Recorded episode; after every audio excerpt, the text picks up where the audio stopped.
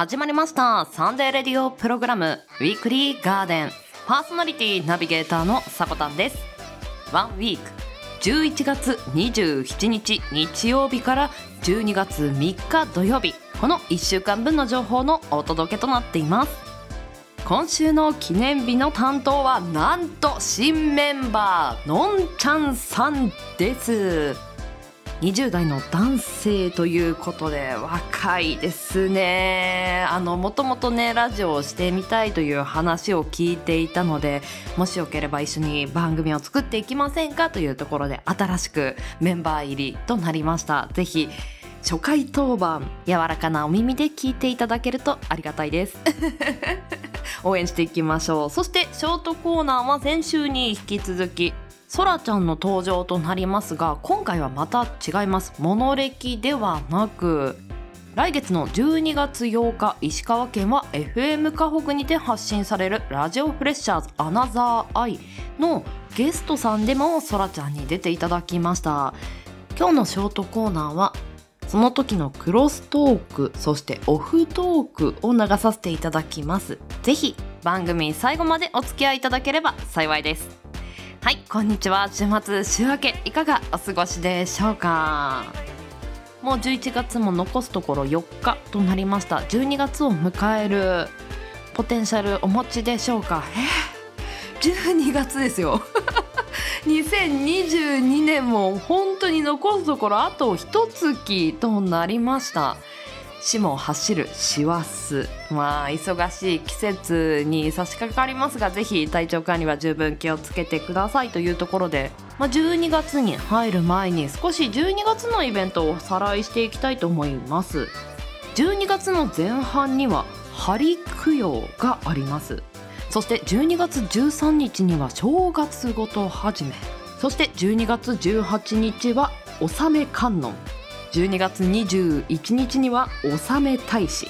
12月22日が冬至。そして12月25日がクリスマス。12月28日が御用納め。そして12月31日ラストが大晦日となっております。なんでしょうね。なんか12月で実況中継ができそうなほど1ヶ月とは思えない内容の濃さとなっておりますが。では先ほど言った行事の中から冬至について見ていこうと思います。12月は7日から21日まで大雪と書いて大雪。そして冬至の始まりが12月22日から年明けの1月4日頃までと言われています。この冬至というのは1年で昼間が最も短い日とされています。この日を境に日が昇る時間が少しずつ長くなることから一陽来福といって上昇運に転じる日ともされています。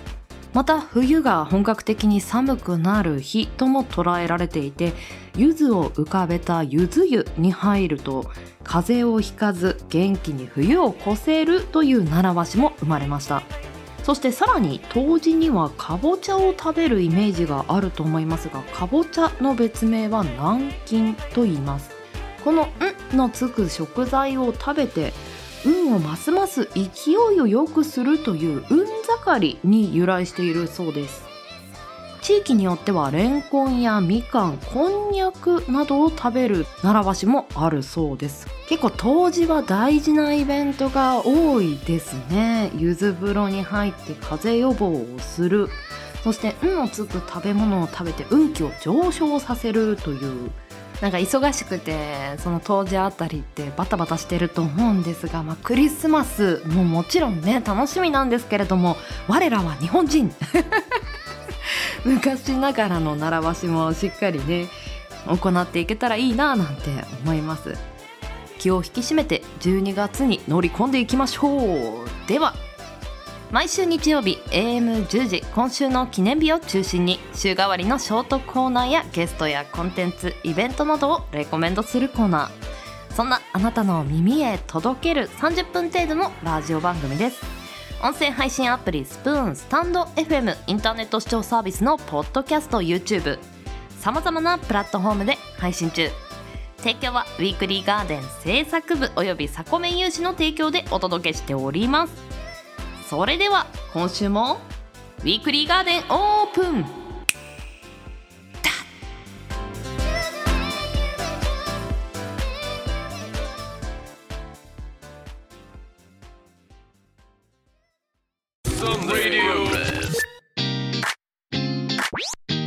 サンデーレディオプログラム Weekly Garden.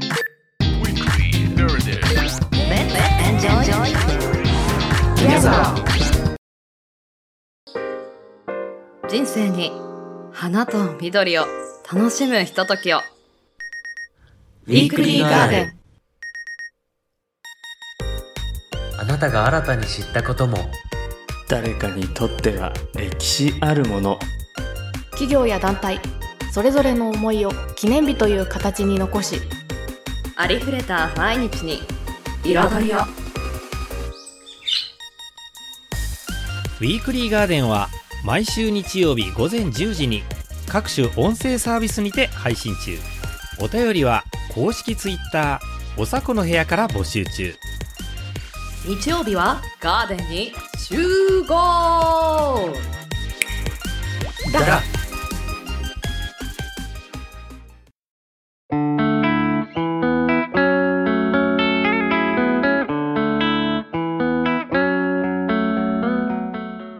11月27日日曜日から12月3日土曜日、今週の記念日です。こちらは一般社団法人日本記念日協会のホームページに記載されている協会に登録された記念日を紹介していきます。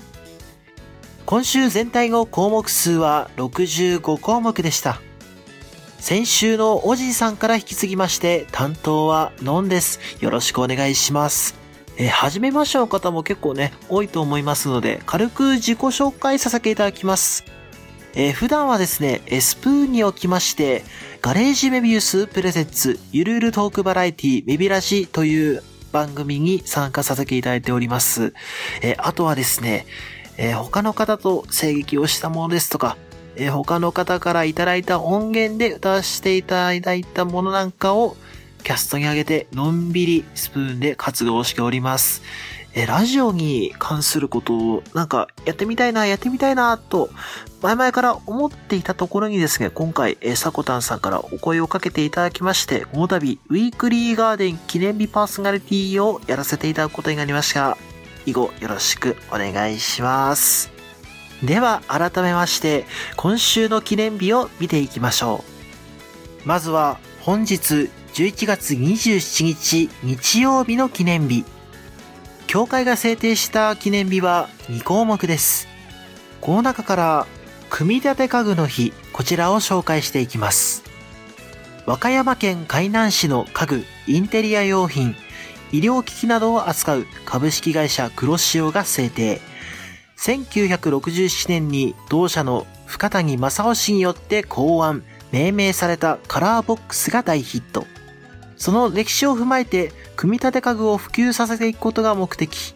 日付は深谷正夫氏の誕生日1941年11月27日にちなんで制定されました。続いて、11月28日月曜日の記念日。協会が制定した記念日は11項目です。この中から洗車の日、こちらを紹介していきます。洗車を行い、愛車をいい艶を持った車にしましょうと、一般社団法人事業者用品小売業業会が4月28日と11月28日を洗車の日に制定。日付は4と28で良い艶。11と28でいい艶と読む語呂合わせから来ています。洗車の日ですか？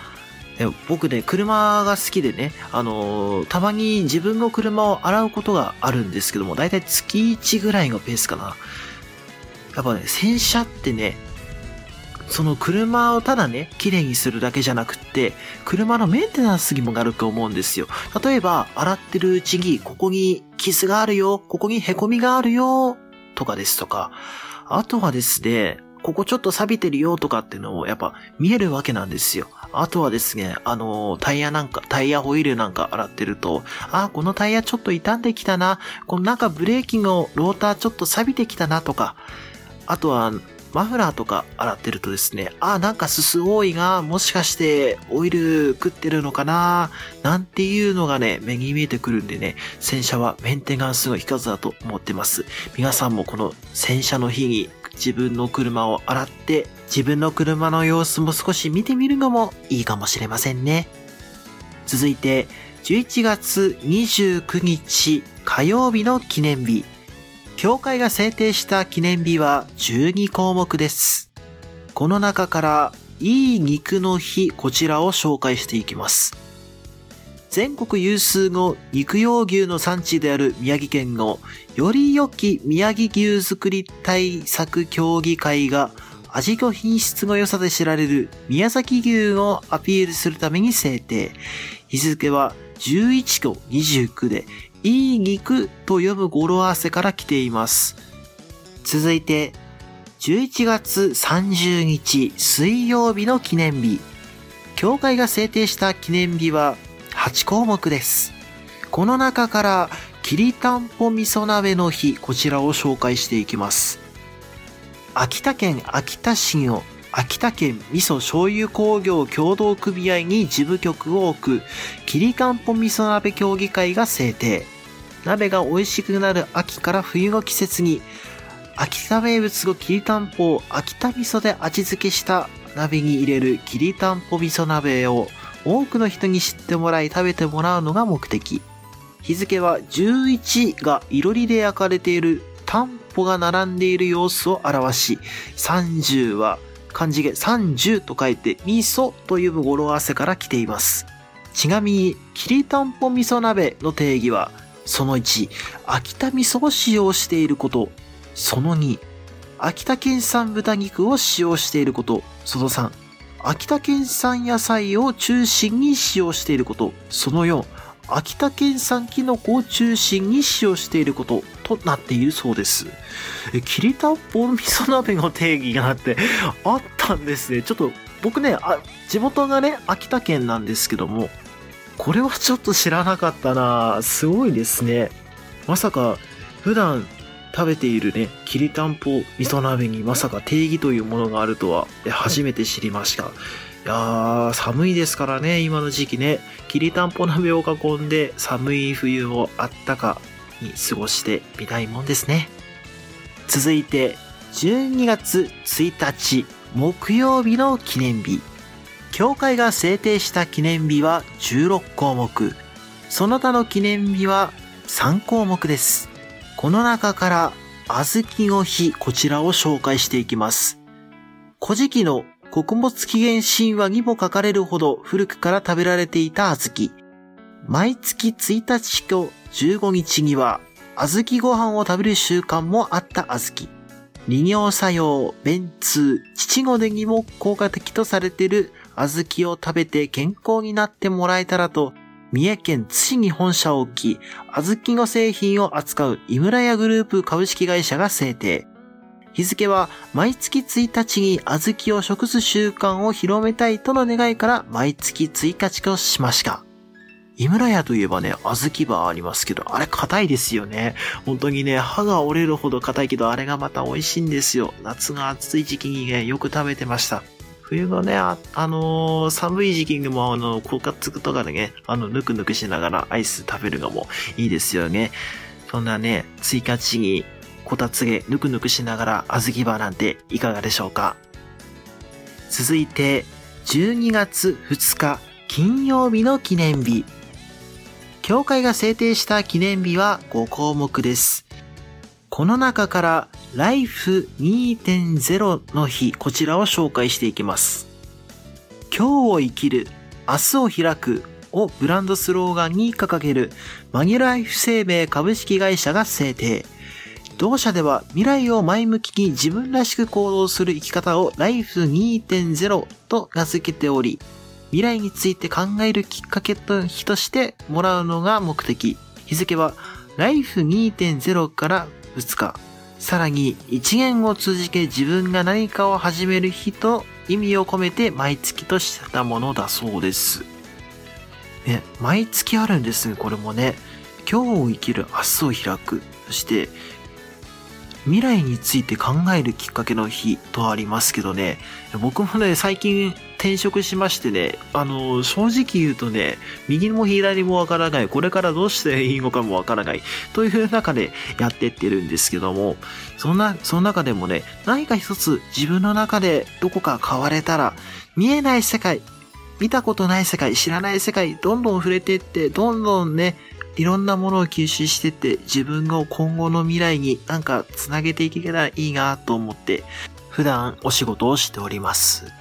あとはですね、あの、このウィークリーガーデンを通して、えーラジオに関することに触れるのも初めてなもんですから、そういったものを通して未来を前向きに自分らしくどんどんどんどんいろんなことにチャレンジしてやっていきたいですね。最後に12月3日土曜日の記念日。教会が制定した記念日は11項目です。この中からくるみパンの日こちらを紹介していきます。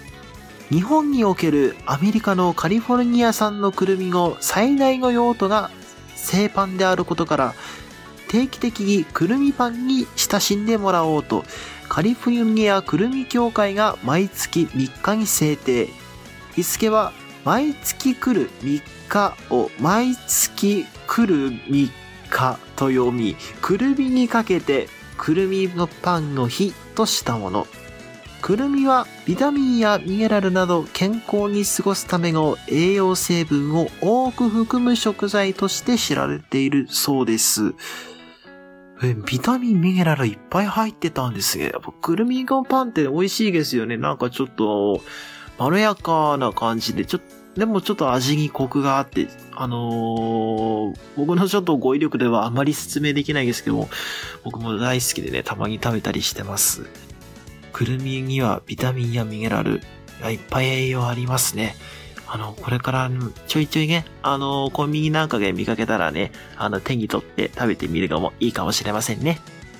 では、協会が制定した今週11月27日日曜日から12月3日土曜日までの記念日をご紹介いたしました。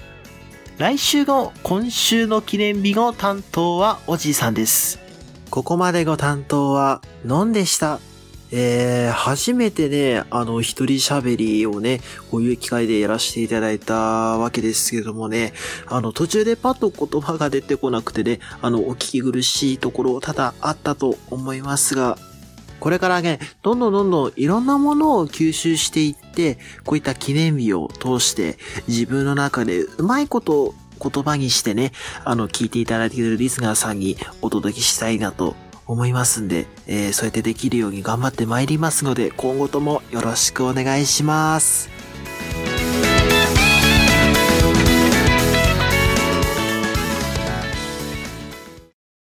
お役立ち情報を寄せ植えウィークリーガーデン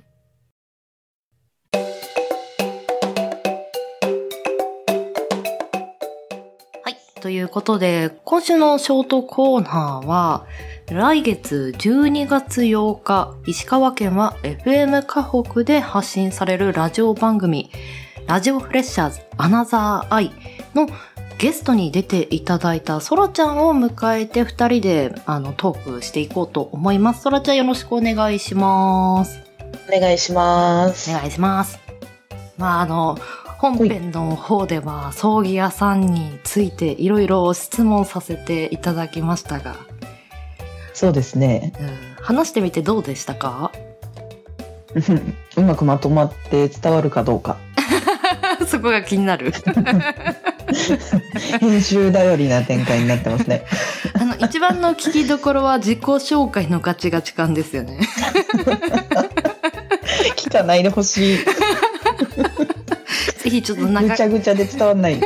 なんか長く使っていこうかなと。やめてくれ。あの、うま、うまくやります。うまくお願いしますね。はい。まあ、このガーデンのコーナーで出ていただいてるのは、モノレキのショートコーナーの方で、そらちゃんにね、3回ほど出ていただいてましたが、はい、そうですね。ねガーデンの印象ってなんかありますか？うん、日曜日休みだったらのんびり布団で聞きたいなっていうラジオです。あ、私の場合大体仕事中聞いてますけど。ありがとうございます。はい。まあそんなとこで、ちょっと葬儀屋さんについてまたまた話していこうかなと思うんですが、うんうんまあ、本編の方でも聞かなかった質問なんですけど、この職業について自分なりに良かったなって思うところって何かあったりしますか、よかったなで大丈夫ですか？うん、良かったなですね。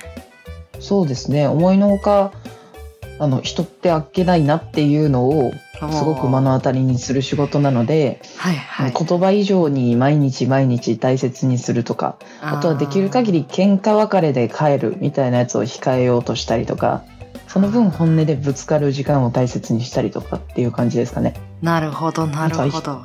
付き合いの時間を大切にできるようになったうーん。点が良かったかなって感じ。あの、生きてて普通に日常を送っていると終わりがあるんだっていうことってそんなに意識して生きていかないものですからね。うん、考えたくない人がほとんどな気がしますもんね。うん。なんだか心がゾワゾワしてしまったり不安感にね、潰されそうになるっていうメンタリズムになりがちだと思うんですけど、けど本当にそれで今日という日はもう二度と来ないし、やりたいけどやれないっていうことをずっと選択してると、一生やれないんだろうなとかなんか、そんな風に、うん。うん、人の死を目の当たりにしていると、やっぱりそういう風に思うかもしれないですね。それが逆にいいことというか、いいことって言ったらあれですけど、なんか今やろうとか、ちゃんと今を大事にしようみたいなとことを感じれるっていうのはすごくいいことですよね。そうですね。明日やろうはバカ野郎みたいなね、感覚はあるかもしれない。まあそのお仕事って、その生きていくためにお金を稼ぐっていうことじゃないですか。そうですね。うん。それ以外何かを見出せるとしたら、そらちゃんは今何を見出してる感じですか？仕事に対して。お金以外か。うん。お金以外で言ったらやっぱり、そうですね。人の縁ですかね。ああ、あのはい。あくまでお金はいただくんですけど、仕事だから。うん。私たちは人の心を扱うんだよっていうのをよく先輩たちも言ってるので。本編でも言いましたが、あ仏縁しかり、はいはいはい。人の縁ですね。ああ。自分でちゃんとこのご縁を大事にしていこうという姿勢がないと薄れてしまうというか。ですね。ああ、はい。忘れてしまうかなっていう。うんうんうん。まあ、そらちゃんはやりたいことたくさんあるからね。まあ多種類ではありますけどね。いやーあのーこちらの方でもね、遊びに来ていただいて、ありがとうございました。何か、皆さんにお呼びいただいて言いたいこありがとうございますとありますか？また無茶なことを言う。まあ、はいこの手の、この手のことで悩んだ時にはい。相談できる人って意外にいないと思うので、うんうんスプーン界隈でサクッと消えることであれば、あの、うんうん全然ご相談には乗りますので。そういう時は万が一起きたら言ってください。あーはい。ありがとうございました。はい。じゃあ本本編の本編の放送を楽しみに 待ちましょう。はい。待ってます。ではゲストのそらちゃんでした。ありがとうございました。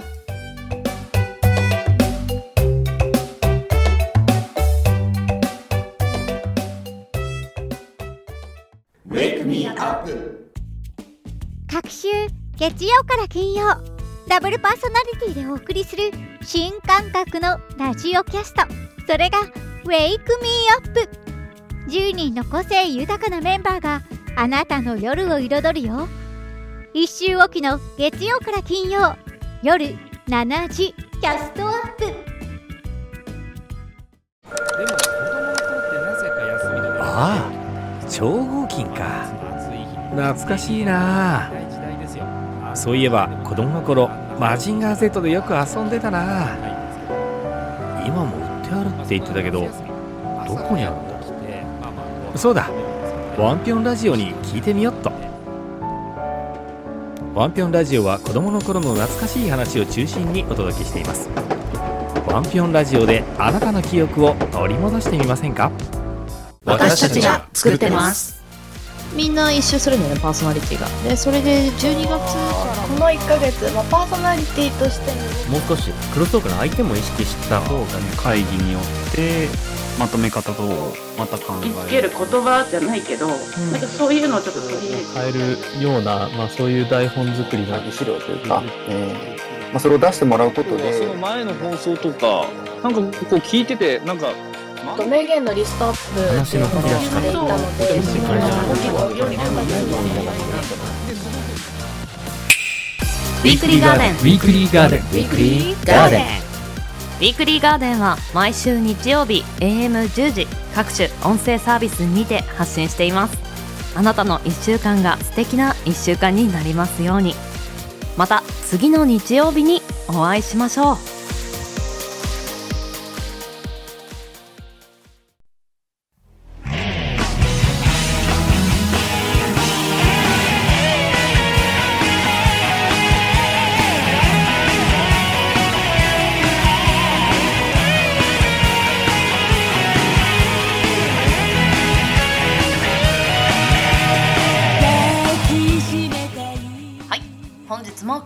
のお時間です。ウィークリーガーデンシャープ 71CM の提供は音声配信アプリスプーンよりラジオ番組を2つ。各週でお届けする Wake Me Up そしてワンナビさんのワンピョンラジオ2個流させていただきました。詳しくは番組公式 Twitter アカウント名おさこの部屋にて発信していますので要チェックです。さらに番組ではお便りを募集しています。Twitter アットマーク 4KTORI-DORI4KTORI-DORI の固定ツイートに投稿フォームが設置されていますのでそちらの方からお待ちしております。はい。記念すべきのんちゃんの初当番お疲れ様でした。いや初回って、まあ、何でもそりゃそうなんですけれども初めてっていう体験ってたった1回じゃないですか。あのまあその0から1になる瞬間っていうのを見ているのが私とても好きなのでねこの一歩目皆さんね応援していただけたらなと思うんですけれどもまあ来月もねこののんちゃんさん登板しますのでぜひ成長っぷりを楽しみにしていてください。のんちゃんお疲れ様でした。記念日紹介。そしてショートコーナーの方では、まあ、来月本編の方は12月8日に発信されます。石川県は FM 河北。ラジオプレッシャーズアナザーアイ。こちらの方もぜひお楽しみください。そらちゃんお疲れ様でした。はい。では先週いただいたコメントを紹介していきます。先週は皆さんのお気に入りのさつまいものレシピを教えてください。なんていうねあのこちらから呼びかけをさせていただいたんですけれども。何名かコメントいただきましてありがとうございます。ほなみみーさんから芋はシンプルに芋天が好きですよというコメントをいただきました。うん。さつまいもの天ぷら私も大好きです。ちょっと塩気があるタイプの方が私は好きですね。コメントありがとうございます。そしてヤーマンさんはやっぱ焼き芋？とひねりなしと書いてありますが確かにあの素材本来の美味しさを楽しむのであれば焼き芋が最適かもしれません。記念日 DJ のおじいさんからもコメントをいただいてました。私は芋けんぴかっこ料理しろと自分で突っ込んでますがまさしくはい。あのコンビニでサクッと取るんじゃないよ。けど芋けんぴって自分でも作れるんですかね？ちょっと気になりました。皆さんお芋レシピありがとうございました。そして他のコメントですとヤーマンさんは先週のお芋ラジオに引き続き今週はお酒のラジオだった気も。確かにねあのボジョレ・ヌーボがあったことやその他の記念日でもたくさんお酒のお話出てましたね。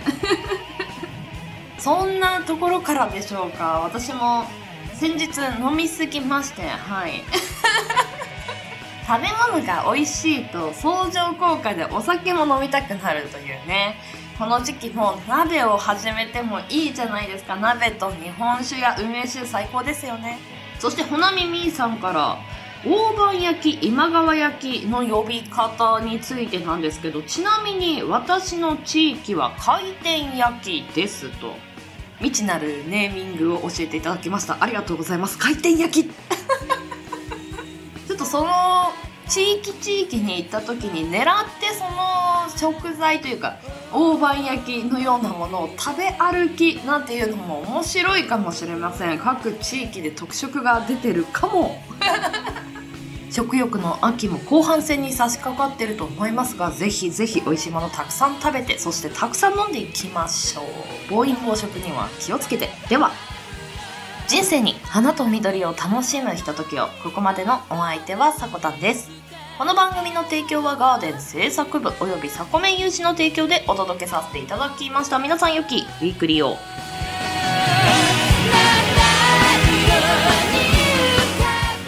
いってらっしゃい。行ってきます。いつも聞きに来てくれてどうもありがとう。今日も君はサコメン。では12月の第1週目でお会いしましょう。いってらっしゃい。